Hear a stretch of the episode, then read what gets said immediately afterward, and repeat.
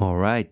It is 1689 Saturday and the one we've been waiting for with Brandon Adams. Let's go.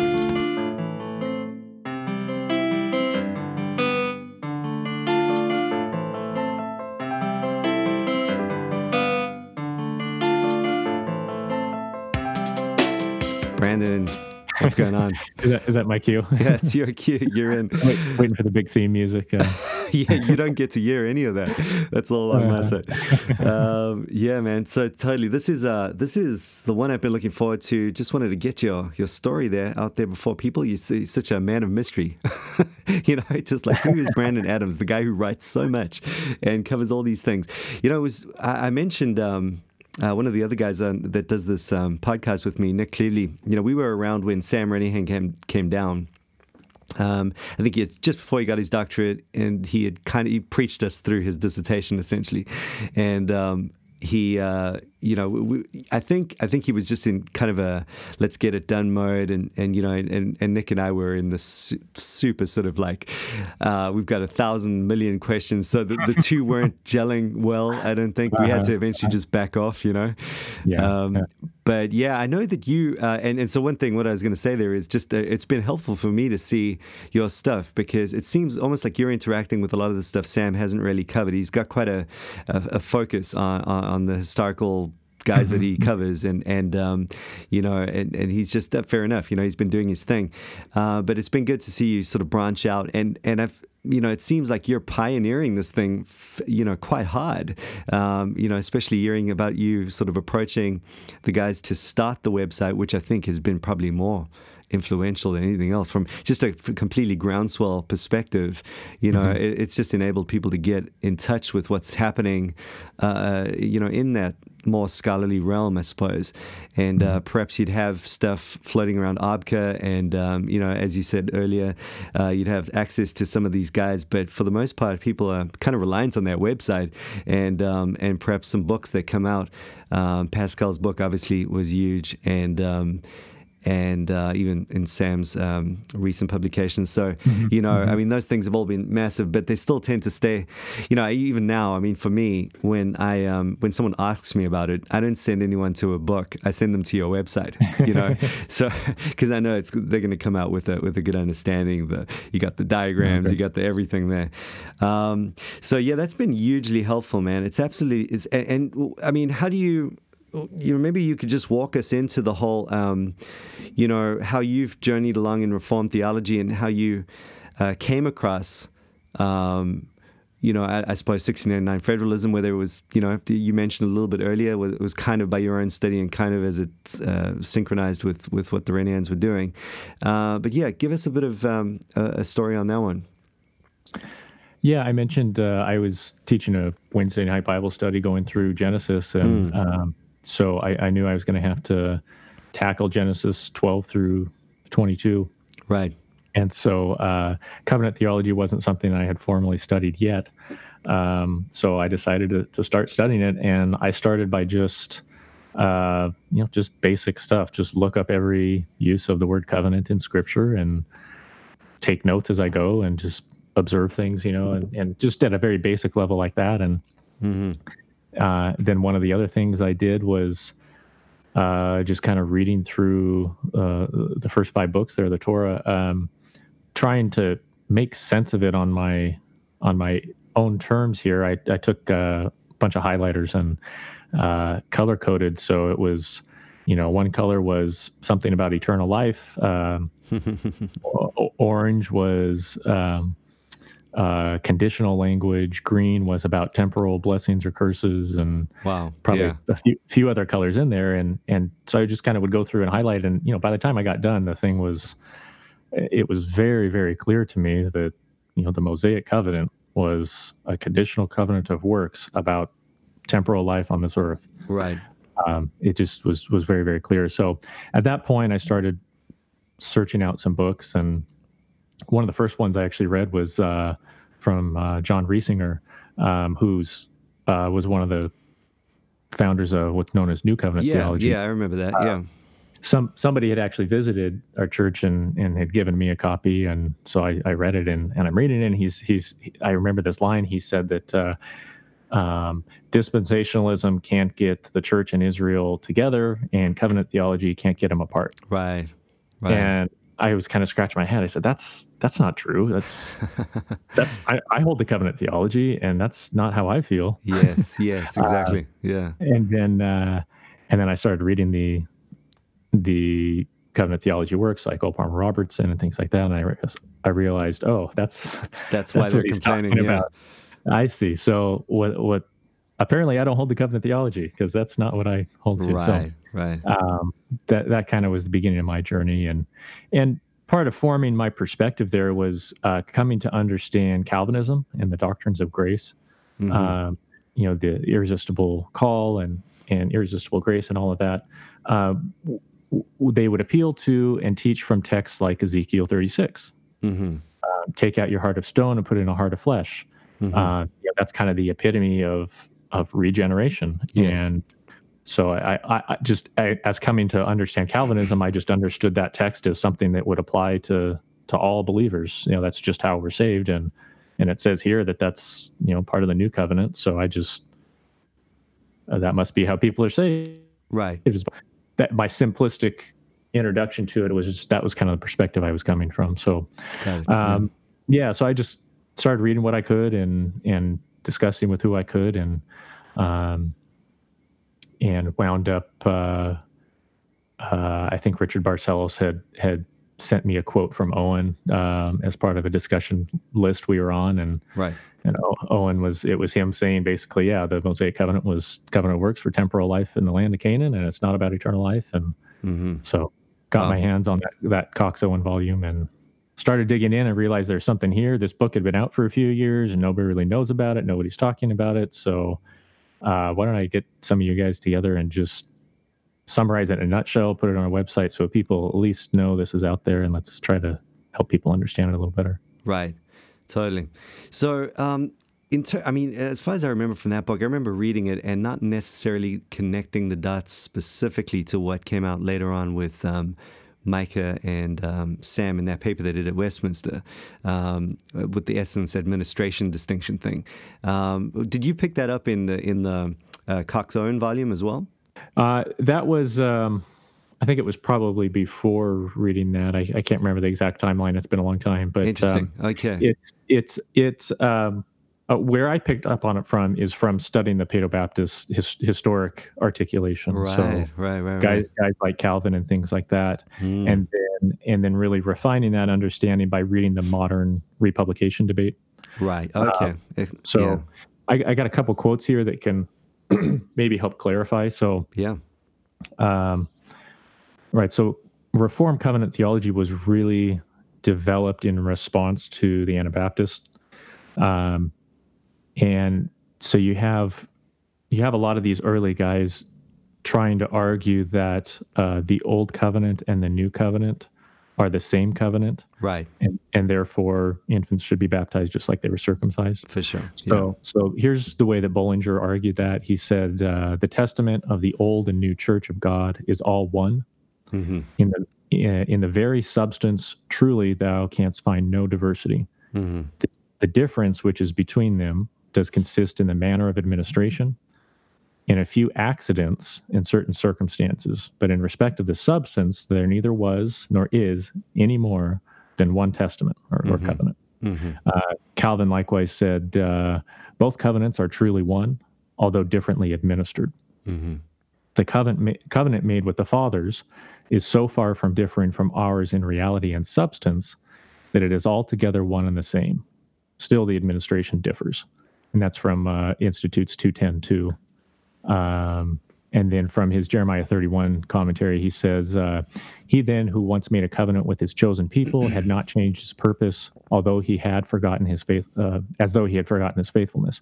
Hmm. It then follows that the first covenant was inviolable, Hmm. Besides, he had already made his covenant with Abraham, and the law was a confirmation of that covenant. Mm-hmm. As then the law depended on that covenant, which God made with his servant Abraham, it follows that God could never have made a new, that is, a contrary or a different covenant. Mm-hmm. God has never made any other covenant than that which he formerly made with Abraham and at length confirmed by the hand of Moses. Right, totally. Yeah, and so I think I think the debate has um, well prior to um, the uh, federalism thing currently on on view is that you know the debate has always um, been in the realm of administration. You know, it's it's uh, you know I think um, if I think of uh, Jewett's book, for example, or even Malone. Um, you know, just just trying to map out a Reformed Baptist covenant theology. You you you have hey, we, we essentially agree with that that premise. Uh, we're, we're arguing not that there is a, a different essential thing going on, but rather that uh, there is a discontinuity in administration, or, or at least there is some there are differences according to each covenant by way of administration. Um, but it seemed like that debate, well, that emphasis changed with the 1689 federalism thing, in that it was it was just yeah, it was taking that, it was saying a completely different thing. It was saying, listen, uh, we're actually saying, no, it wasn't of the same substance at all. Uh, it's not just an administration debate. So when they when they talk about the substance and administration, it's it's can be a little bit difficult because a lot of times they they equivocate on what they mean by substance. Yeah, agreed. Yeah. So sometimes they mean well, the substance was Christ. Right. You know, um, referring to something like Colossians two. You know, Christ is the substance of the shadows. Mm-hmm. Um, but in the quotes that I just provided, they're using substance in the Aristotelian sense right. of of saying you know the the essence of something. So um, so they're saying that the old and the new covenants not just that you know people were saved by christ in both but mm-hmm. that those are actually the exact same covenants. Mm-hmm. um, there's only one covenant. It's essence. So you know the the acorn versus the tree it's the same thing. It's just in, in different different forms. So one uh, david dickson a scottish guy would describe it as you know the same person uh, has a change of clothes. Mm-hmm. and so that's what they mean by substance. It's it's the same covenant. Mm-hmm. It, it just looks differently. It was a lot scarier with Moses, and now it's a lot kinder. Mm-hmm. But uh, and it's a lot clearer now where it was shadowy then. But it's the same thing. Yeah, that's right. Part of the confusion today stems from Meredith Kline's views. Um, because historically, not everybody agreed with the Bullinger and Calvin view. Yeah. Uh, there was a, a, view called uh, the subservient covenant view, which said no, um, these are not, in fact, the same covenant. Mm-hmm. Uh, they are different covenants. Um, they are two distinct covenants, and, and, this is what what Owen says. He he summarizes the view that I just said and attributes it to Calvin, and he mm-hmm. says this is the view of most Reformed divines. But he says, no, I, I, actually agree with the Lutherans on this point. They're two different covenants. They're right, not the same right, covenant. Yeah. And so Kline comes along in the 20th century and more or less rediscovers the subservient covenant view on his own mm-hmm. uh, w- without reference to these historic guys. Mm-hmm. Um, when when Lee Irons is put on trial for holding um, Kline's views, mm. he appeal he and and uh, T. T. David Gordon and uh, Fesko in the trials there they appeal to the 17th century, 16th century subservient covenant view mm-hmm. as historic precedent. Um, the the difference was that historically those guys recognized that they were saying something different. Um, that they were saying that they are two distinct covenants, uh, therefore they are two different substances. Mm-hmm. Uh, and whereas Kline was not that clear mm-hmm. on that mm-hmm. point. So I, have got a couple quotes from Irons that might help a yeah. little bit here. Yeah, let's have them. Um, one is from one of his blog posts. He says, I do not think Kline is contradicting himself. He is not saying that the Mosaic covenant itself, the covenant between God and Israel that was inaugurated at Sinai, was a covenant of grace. Mm-hmm. It was it was not. Um, it was a covenant of works variety. But he is saying that God's establishment of this Mosaic covenant of works was designed to advance the covenant of grace, and that therefore it was a sub administration of the covenant of grace. Mm-hmm. Uh, to use the language of the 17th century Reformed theologians, it was a subservient covenant intended not to be an end in itself, but to look ahead to the coming seed who would be born um, under it and fulfill it, and thereby bring about the consummation of the covenant of grace. Mm-hmm. And then one, one more, real quick here. This was from uh, the Glory Cloud podcast. Mm-hmm. He said, this issue of republication is so hard to nail down exactly. It seems like people are using terms in different ways. Mm-hmm. Like, for example, you just used the phrase administration. You said that Kline believes in the Mosaic covenant is an administration of the covenant of grace. Mm-hmm. but that word administration itself can be understood in different ways. Yeah.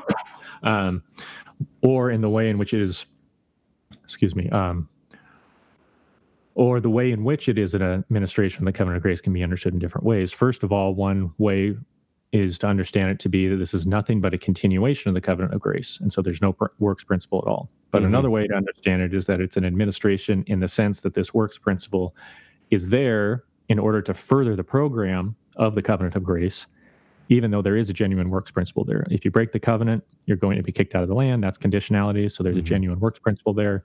But its purpose for being given is subordinate to the overall program of the covenant of grace. Yeah. So that's kind of uh, how that's how Kline was using the language of administration. Yeah, I agree. Um, yeah. The, the the difficulty is historically how that language has been used has been shorthand for the old and the new are the same covenant. They are the same in substance, meaning they're both the covenant of grace. Right. Uh, the new covenant is the covenant of grace. The old covenant is the covenant of grace. Um, and so the the the language there administration of the covenant of grace was hmm. shorthand for it is the covenant of grace. Right. So you're saying as uh, you know you think about it in any historical sense and you're going to go wrong very quickly. Um, right. you, you, need to you need to stay on Kline's page otherwise you might be led astray. Uh, yeah no I could I could feel that totally right. yeah. So um, so the 17th century Baptists they said well hold on. No we agree with the subservient covenant view these are two different covenants they are not the same covenant. Um, but at the same time, they agreed. If you look at uh, the London Baptist Confession, chapter 8, paragraph 6, it says that all of the benefits secured by Christ mm-hmm.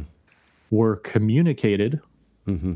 to the elect before the time of Christ through promises, uh, shadows, types, sacrifices, things like that, that all pictured and signified and revealed Christ to come. Mm-hmm. And it says, I think it says it was sufficient to save something along those lines. So, um, so they fully affirmed that that the old covenant was distinct from the new covenant, mm-hmm. but but it uh, administered the new covenant of grace insofar as it revealed the gospel. Yeah, right. And that's how people were saved. Yeah. Um, the trouble was there were a few guys, and, and Sam talks about this in his book. Mm. Um, a few guys who who kind of expressed it that way, you know, using the language administration, mm. and it caused just a whole bunch of confusion as to right. what exactly they were saying, both mm, mm. Baptists and and so kind of learning from that mistake, they just they just stopped kind of using that mm. that troublesome language. And that was um, Gill as well, to an extent. He um, he stayed on the administration language, although he seemed to embrace a lot of what you know the Federalist um, view was. Right, right. Yeah.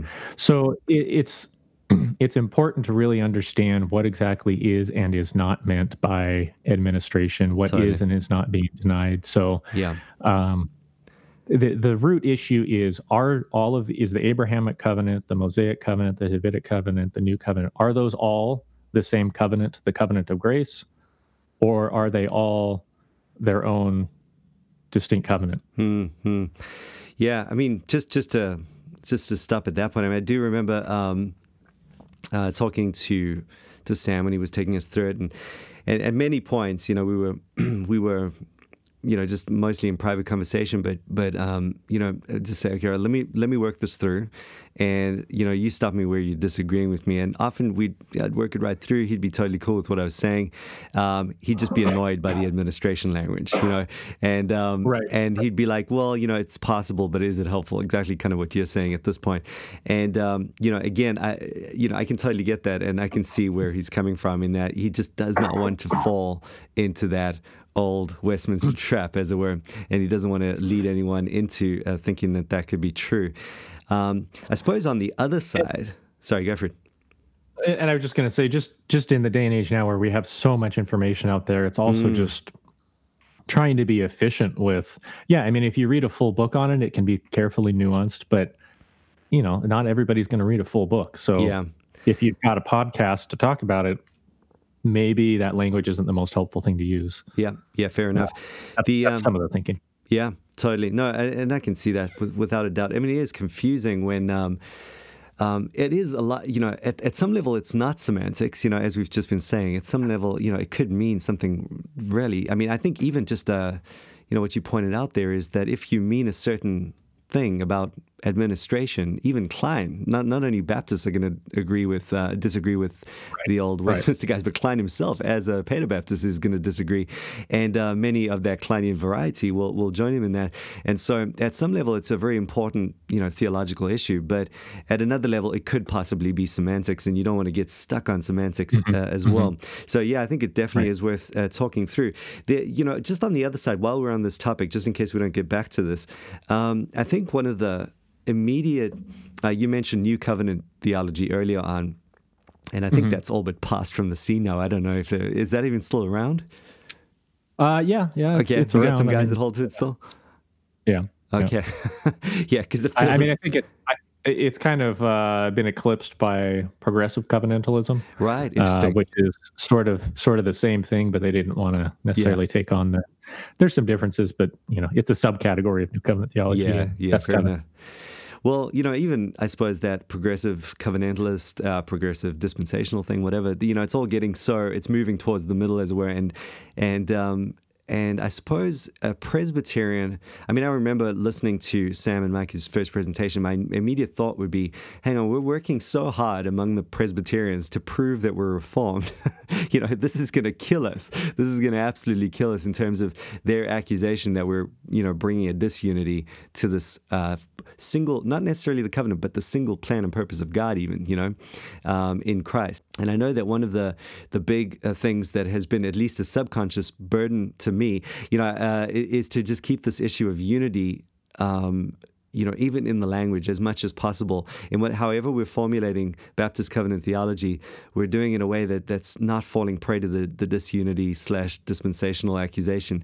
And maybe that is, an, for me, you know, as I think about it, probably a, an um, quite a strong motivator. I, I mentioned earlier uh, in one of the episodes that I think probably talking to Sam, you know, you can see one of his motivations is to be Baptist. You know, that's he's just he wants to make sure that that historically we have a place. Like he wants to be part of that group. He wants to. Um, uh, he wants he cares about it, and fair enough. It's a good thing to care about. Um, I, I got to be honest, that's not the big driver for me, but I do I do have a similar, perhaps unfair driver going on in that I do feel you know I want to emphasize unity. I feel like if if if I'm reading through the Old Testament and something's taking away from the glorious sense of unity that covenant theology just you know as it has come to us in reform circles um, has given um, and has preserved. Um, I feel like I, am hesitant to to fracture that too much or, or, go against that. And so I thought that you know that's I suppose what initially drew me even to further interest in Gill. I was like, here's a guy who seems to be doing that. He was reading very deeply from Witsius and Owen and those guys, and and he um, uh, he was at some level, it just seems that he was concerned to to keep that sense of unity, even in the in the administration language. Um, and so, I suppose that's been my thing. Maybe just one more thing to say on my little rant here um, is that there is a very important distinction between seeing the exegetical covenants as they unfold you know, mm-hmm. and, and, thinking about this thing at a biblical theological level, not so much a systematic theological level, and um, and to to see that you know hey we got to appreciate each covenant for what it's worth. We've got to essentially agree uh, with with everyone who's coming at this thing and looking at it exegetically. Um, but then you know the thing that reformed theology is doing is it's bringing uh, overarching systematic category to it. So it's you know I've never really equated to begin with the old covenant and the new covenant or you know at least if we're thinking about it in terms of mosaic and new or abrahamic and new um, I've never equated that identically to um, the covenant of works, covenant of grace to begin with. I've always seen those as sort of superimposed categories. So maybe that's what's giving me what I feel to be more of a freedom in this um, than than I see in some of the literature that's being provided by, you know, let's say. Uh, uh Jim and Sam and you know Pascal, in that, uh, and maybe I'm even different from from um, what what has been the traditional you know, view um, in, in covenant theology, even in reform circles. Yeah, I mean that's that's one of the notes I wrote down when I listened to some of your previous episodes. I think that is kind of narrowing in on the on the heart of the disagreement here, or, yeah. or differences, or whatever. Um, so I, I would be curious to know uh, how you how you define the covenant of grace. What is it? Yeah, totally. Well, I mean, I would see the covenant of grace as um, the covenant between uh, the believers in Christ um, and that which He gives to us, uh, involving that which He gives to us freely by virtue of, of what He earned in the redemptive covenant, in the covenant of works, essentially. Um, and so He, um, you know, you have this, and, and I'm trying to frame it in such a way that, that we see the bigger idea there, in that it is the gospel uh, at every level. Mm-hmm. Um, and yet it's not it's not the you know it's not the Abrahamic covenant. You know, it's uh, clearly mm-hmm. it's, it's, it's it's something very different. Um, it's it's it's fully expressed in the new covenant. Um, certainly. But even there, I think there's probably an exegetical nuance to be made in that the new new covenant is the fullest you know, a temporal expression of that greater theological idea. The thing, it's almost like the the way that we derive our theology of the Trinity. I mean, there it is. You've got these texts that clearly point to it. There's no uh, explicit mention of a covenant of redemption. Um, mm-hmm. You know, in in any specific exegetical context, but but we've we've got what we need to know that it's true and it governs all of the covenants. And we must understand this is all of these things are, are ultimately outworking from God's plan in eternity. And um, and again, that's a, a, a, different different parties of, of that covenant. So, um, you know, a covenant of works maybe uh, as well. Just while we're talking about this, is is you know, again, I see that as the as certainly the the Adamic covenant or the co- the covenant in the garden would be the fullest expression of the covenant of works. But I, I, think of the covenant of works more as a theological idea that is then echoed with, with Moses and fully expressed in the garden, and um, you know has its perhaps its primary expression in uh, the covenant of redemption, and um, and so you've got those ideas working all the way through. Um, and so it's just it feels to me that that's a lot more complex. You know, you can't just then okay. say. Um, I can't ever say something like the, the, the Abrahamic covenant is the covenant of grace anyway. you know what I mean? Um, but yet, if you asked me, did the Abrahamic covenant administer the covenant of grace in a typological way? Um, you know, I'm going to say yes, of course. Um, and so, you know, it, it, that's very, very close to what I understand 1689 Federalists to be saying anyway, in that through the types and shadows and those sorts of things, um, you, you, have the covenant of grace, as in the new covenant, being revealed. Um, but it's not quite the same same thing, right? Right. So my question there would be, what is the difference between the covenant of grace and the new covenant?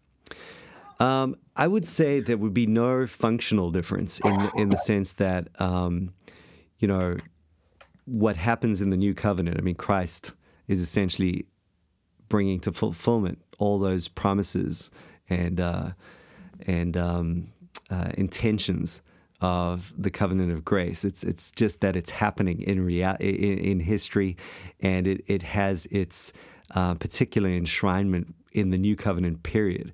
So it's it's kind of um, it's a covenant that that will, uh, in terms of its administration, map itself uh, map itself out in history from the time uh, of the New Testament onwards, and um, and so is the covenant of grace the same as the new covenant once the new covenant starts?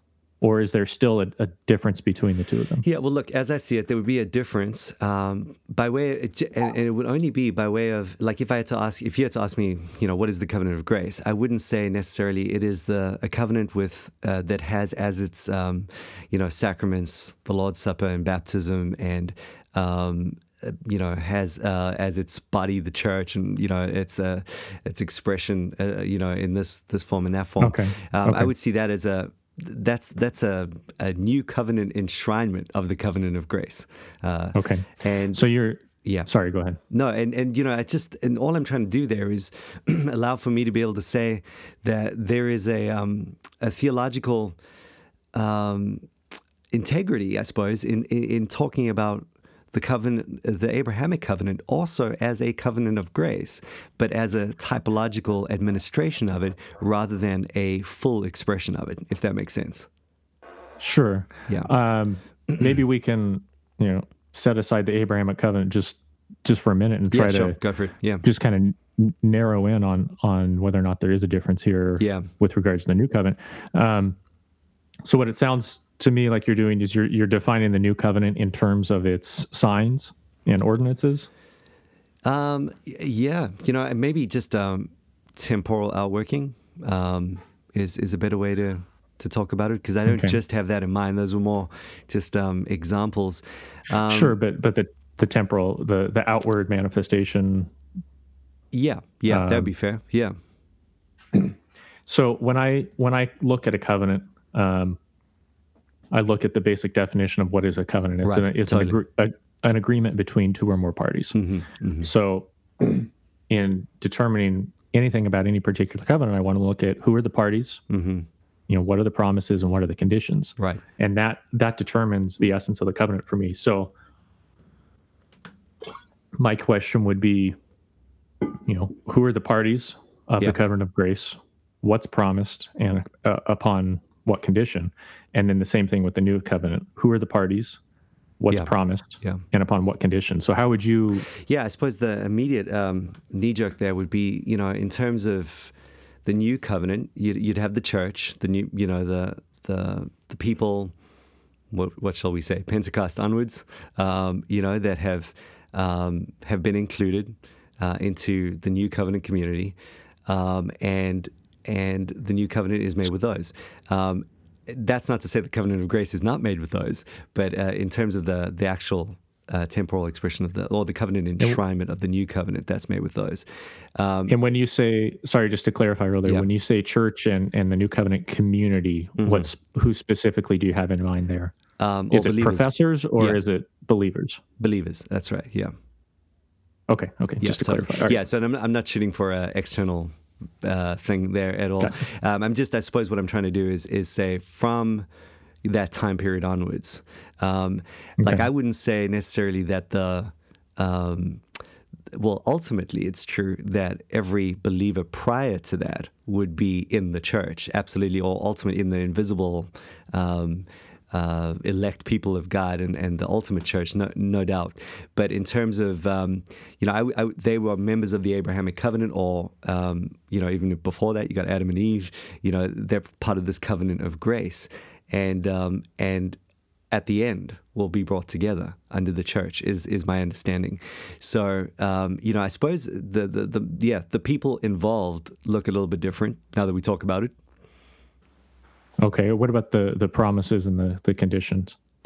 promises and conditions uh, what are we talking about the, the uh, between the covenant of grace and the new covenant would be exactly the same um, maybe with the with the difference in that you're not worried at all with with the with the church uh, at least with the new covenant there may still be some wiggle room with regard to church discipline and things like that and, and what that might look like. I don't think that even necessarily is a thing for the covenant of grace in that, you know, you're in, you're in, you're going to be in heaven. End of story.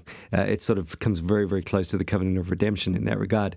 the only difference being that again you have uh, Christ in these people rather than the inter-Trinitarian thing going on. But they're functionally, I suppose, exactly the same. So I'm, I'm very close to Gil on that. Okay.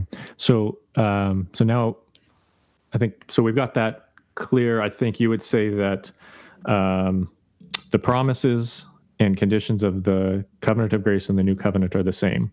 Yes. Um, the the parties are different in that the parties of the covenant of grace include uh, all of the elect through all time, but the Yeah. parties of the new covenant include only those post Pentecost. Or something to that effect. Yeah, totally. Yeah. Okay. Yeah. Um, and so the the way I would uh, kind of summarize that that understanding of the conditions and promises is, from my perspective, I would say that the covenant of grace is union with Christ.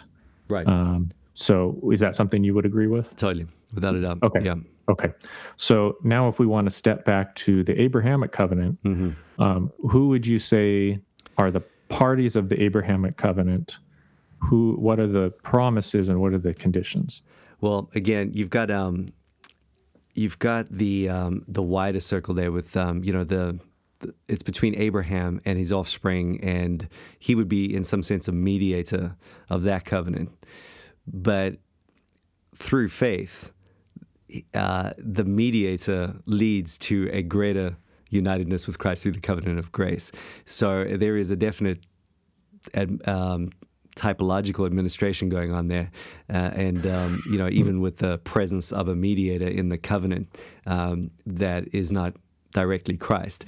Um, and so, yeah, the parties um, uh, look very different in that regard. You've got a, a, wider circle. Certainly, some may be included in that Abrahamic covenant um, by virtue of their birth and you know uh, their receiving of the sign, um, but are not part of that covenant of grace that through faith and via the typological administration of the mediatorial uh, headship of Abraham at that point uh, would lead them or connect them straight to, to Christ. Does that make sense? Uh, it, it, does. Um, I guess I'm I'm trying to push for a little more precision because we yeah. would we would both agree that the Abrahamic covenant reveals the gospel. Yeah. And and that kind of sounds like what you, what you're getting at there. Uh, um, uh, typologically. Yeah, I suppose, and reveal and administer. And maybe this is also very, very close to the heart of the thing. But, um, you know, I think when I say administer, I'm saying um, it does a little bit more than reveal in that it through the through the exterior um, that is revealing the gospel, which is what we both agree on. Uh, there actually becomes a, an administrative means through which to access the, the substance of the promise.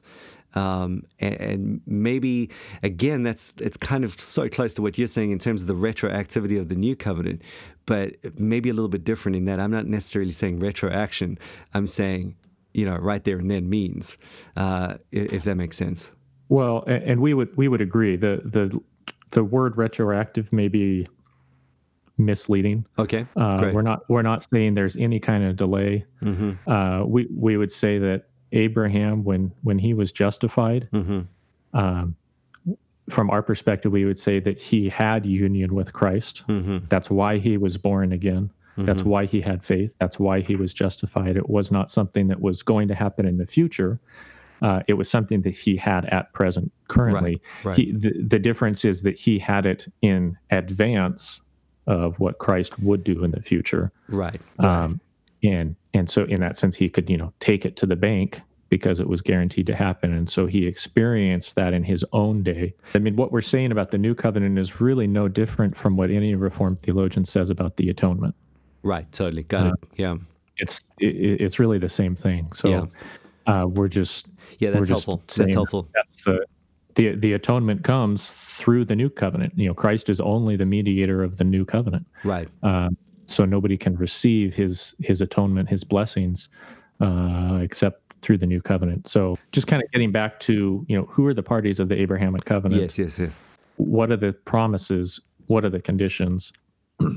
um, you know that uh, are those different? If the answers to that are different than the answers to the covenant of grace, then you know then they're, then they're two different covenants and whatever else we want to say, um, yeah, you know, we're, we're, we're agreement there. Um, yeah, totally. Now you see, that's where it gets complicated for me because I'm I'm kind of. Um, you know, I, I don't need them to be the same as in the new covenant. You know what I mean? The, just in light of what I was saying earlier, in that I, the, the gospel is revealed through the means of a different administration.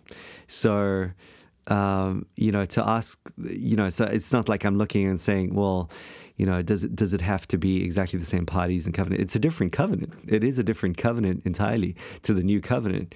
It's just that it was distinctly revealed for the purpose of administering what we've now just uh, clarified is a is a, a retroactive um, administration of the gospel.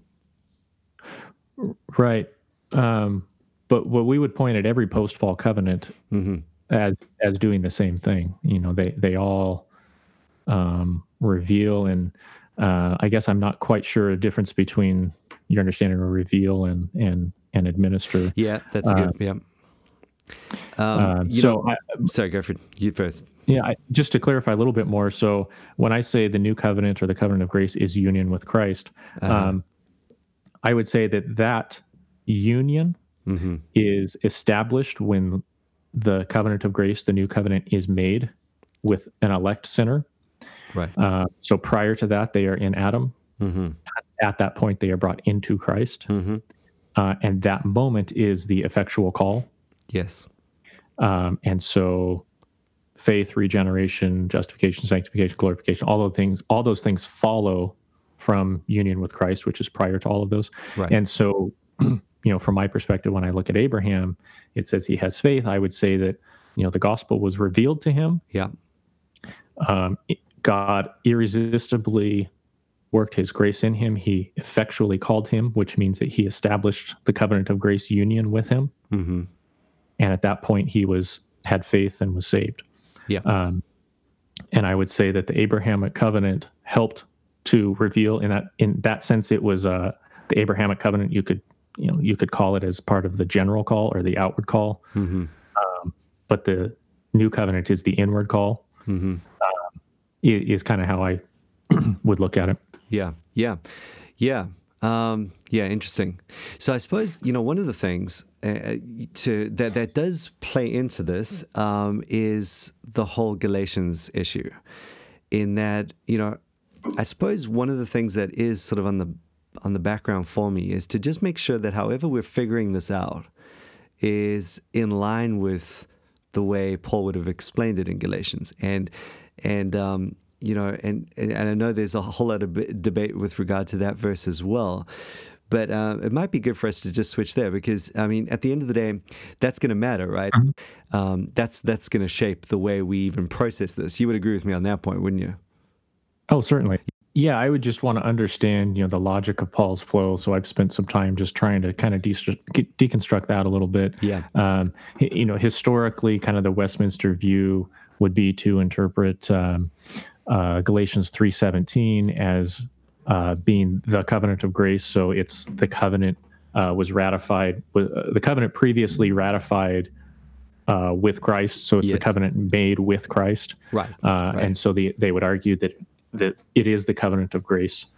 Yes. Um, so on, on, that point, I would I would slightly differ. There are a lot of comment commentators who who note that it's actually better translated as um, the covenant concerning Christ. Mm-hmm, mm-hmm, mm-hmm. So that's that's kind of like a foundational issue to how you interpret the rest of of kind of that passage. Right. Um, so I would say it's it, it's Paul's referring to the Abrahamic covenant not as the covenant made with Christ, but as a covenant made concerning Christ. Right. Yeah, and, and I, I, would agree with that. Yeah. Okay. Yeah. Okay. So my my understanding there then is that Paul's whole point here is is actually um, it's a covenant concerning Christ in the sense that God in Galatians 3 8, he specifically says he's, what he's referring to here. Mm-hmm. Um, it's the covenant that uh, wherein God promised that in Abraham uh, all nations of the earth will be blessed. So it's concerning Christ in that it promises that Christ will come from Abraham and will bless all nations. Sure. Yeah. So that's that's the that's the specific promise that Paul is is arguing there. Uh-huh. Um, the the Judaizers are arguing from from other Abrahamic promises that that are made to them. Right. right. The the the offspring is the Judaizers. So, you know, if this blessing of all nations, you know, in Abraham, all uh-huh. nations will be blessed. Well, that's you know that's us. That's the his offspring. Yeah. Um, so they're trying to argue from that from my perspective, the argument that Paul makes, uh, specifically in Galatians three sixteen, it gets mm-hmm. a little nuanced here, but in in short, um, I think he is arguing that there is a distinction between these Abrahamic promises. Mm-hmm. Uh, one one of the Abrahamic promises is made to offsprings plural. That's mm-hmm. to you guys mm-hmm. about the land and, and the circumcision and the law and all of that stuff. That you're right. Yep. But he's saying that's different. That's different from this promise that was made concerning Christ, concerning Abraham's offspring who would come to bless all nations. Yeah. And that's what we're dealing with now. Mm-hmm. We're past we're we're past this time in the land. You guys lost you're right there. Mm. We're we're dealing now with the blessing of all nations. That mm. promise is distinct from the promise to you guys. So you're mm. conflating the two. Right. And when the law comes, uh, the law does not annul the, the covenant previously ratified. you know, what does that mean? Does that hmm. mean that the covenant that was previously ratified, does that mean that that covenant was union with Christ through which people were saved, um, through which they had faith, uh, through which they were justified? Mm. I would say no. I would say if you go back to Galatians 2 um, 29, um, you know, he talks about Christ not dying in vain. Mm, mm. Uh, and the idea there is, let me pull it up real quick here.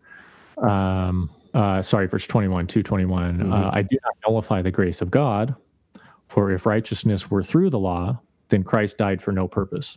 Mm. So the way I kind of put that together in, in my mind is that in the Abrahamic covenant, God promised that Christ would be born from Abraham mm-hmm. and that he would bless all nations by imputing righteousness to those who have faith. And maybe just to ask you there, right on that point, because I'm following you exactly. Uh, um, would that promise be by you know, by by anything to do with what Abraham would do? Is that by a principle of inheritance of grace or works? Um, I was undecided on that for many years. Okay. Um, I, I think either one is, you know, uh, is fine according from my understanding. I, I would I wouldn't have a problem saying either one is fine with 1689 federalism. Right. Um, but personally, through my study of it, um, I do think that Genesis 22 18, for example, is clear that God says that he is granting Abraham the privilege of being the father of the Messiah because of Abraham's obedience. Right. Okay. Yeah. I see what you're saying. Yeah. Um, maybe that that would be something that you know, because I'm following you exactly, uh, except for that point, which I think is helpful. You know, just to just to really get to the bottom of, of where the disagreement, at least with me, yeah. lies. You know, um, and, and, yeah, I, you know, if God says that it's completely apart from Abraham's works that He's going to be the father of the Messiah, that's that's not a huge deal for me. Right, totally um, got it. Yeah.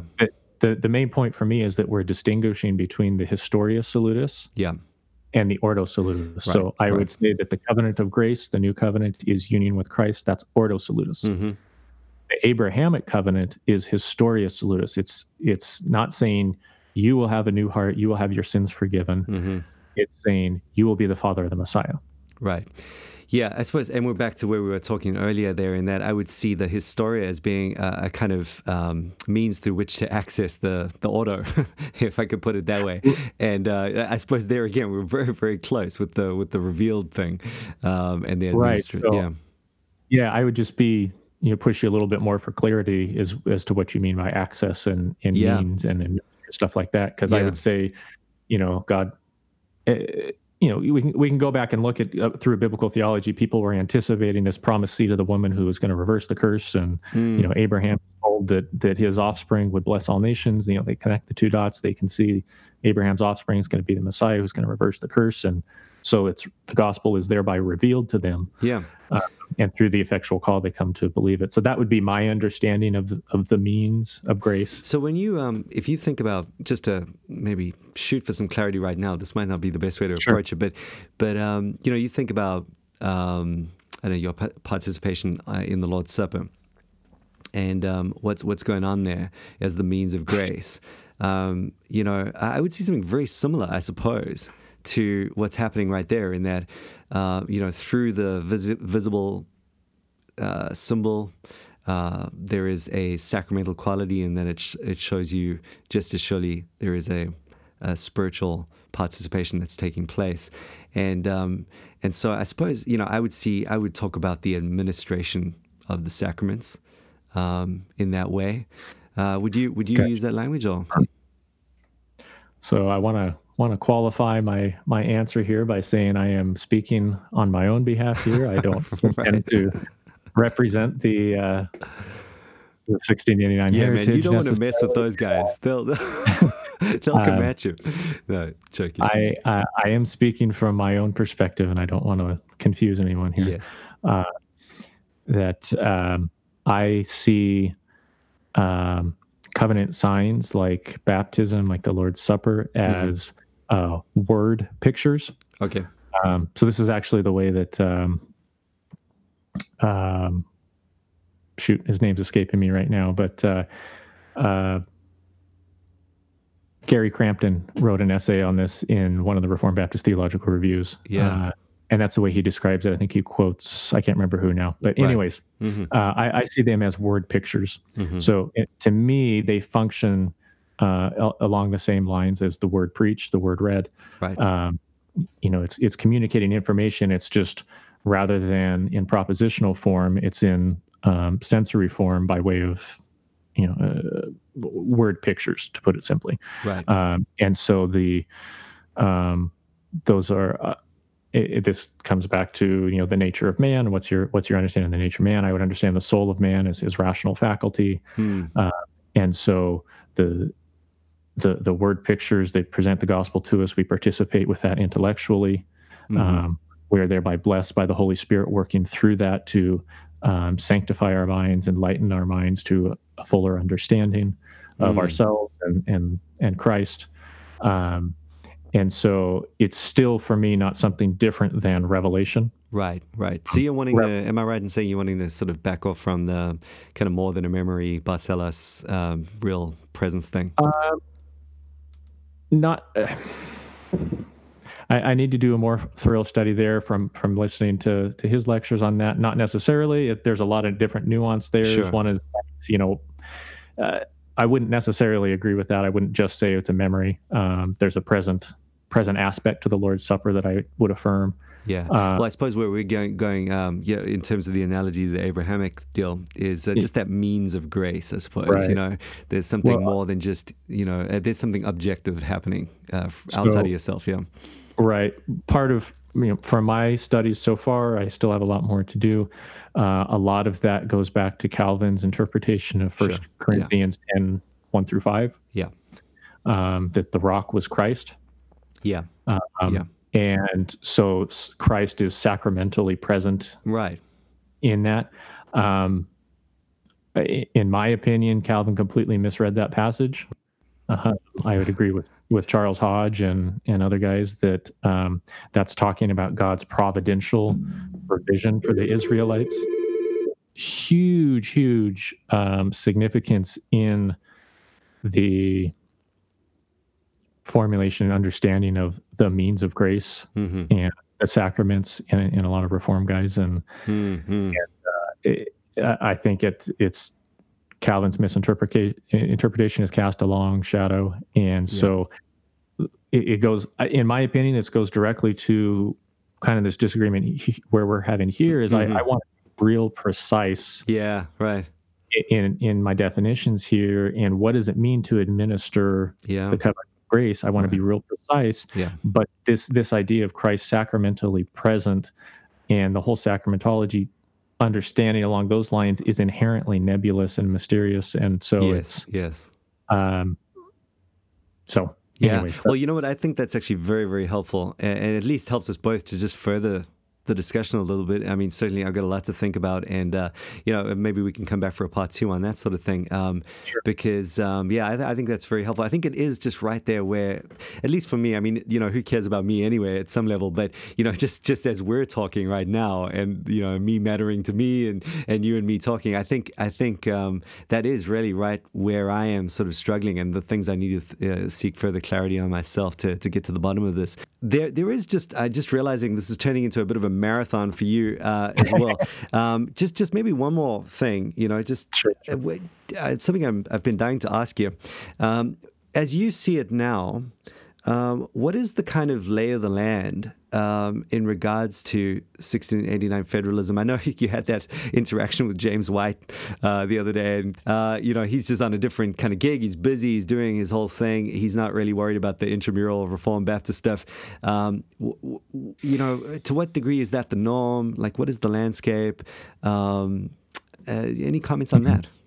I, I I can't say uh, entirely I think that um from my interaction you know it's it's being embraced by a lot of people Mhm. I don't see very many advocates of um, what could be called the 20th century view or or Right. whatever. Uh, I, I don't see a lot of proponents of that. I see some people who haven't had time to study 1689 federalism, Yes. so they don't necessarily haven't rendered a verdict. Uh-huh. Um, Sam Waldron has commented a little bit. yeah, is he Um, going in the other he- direction?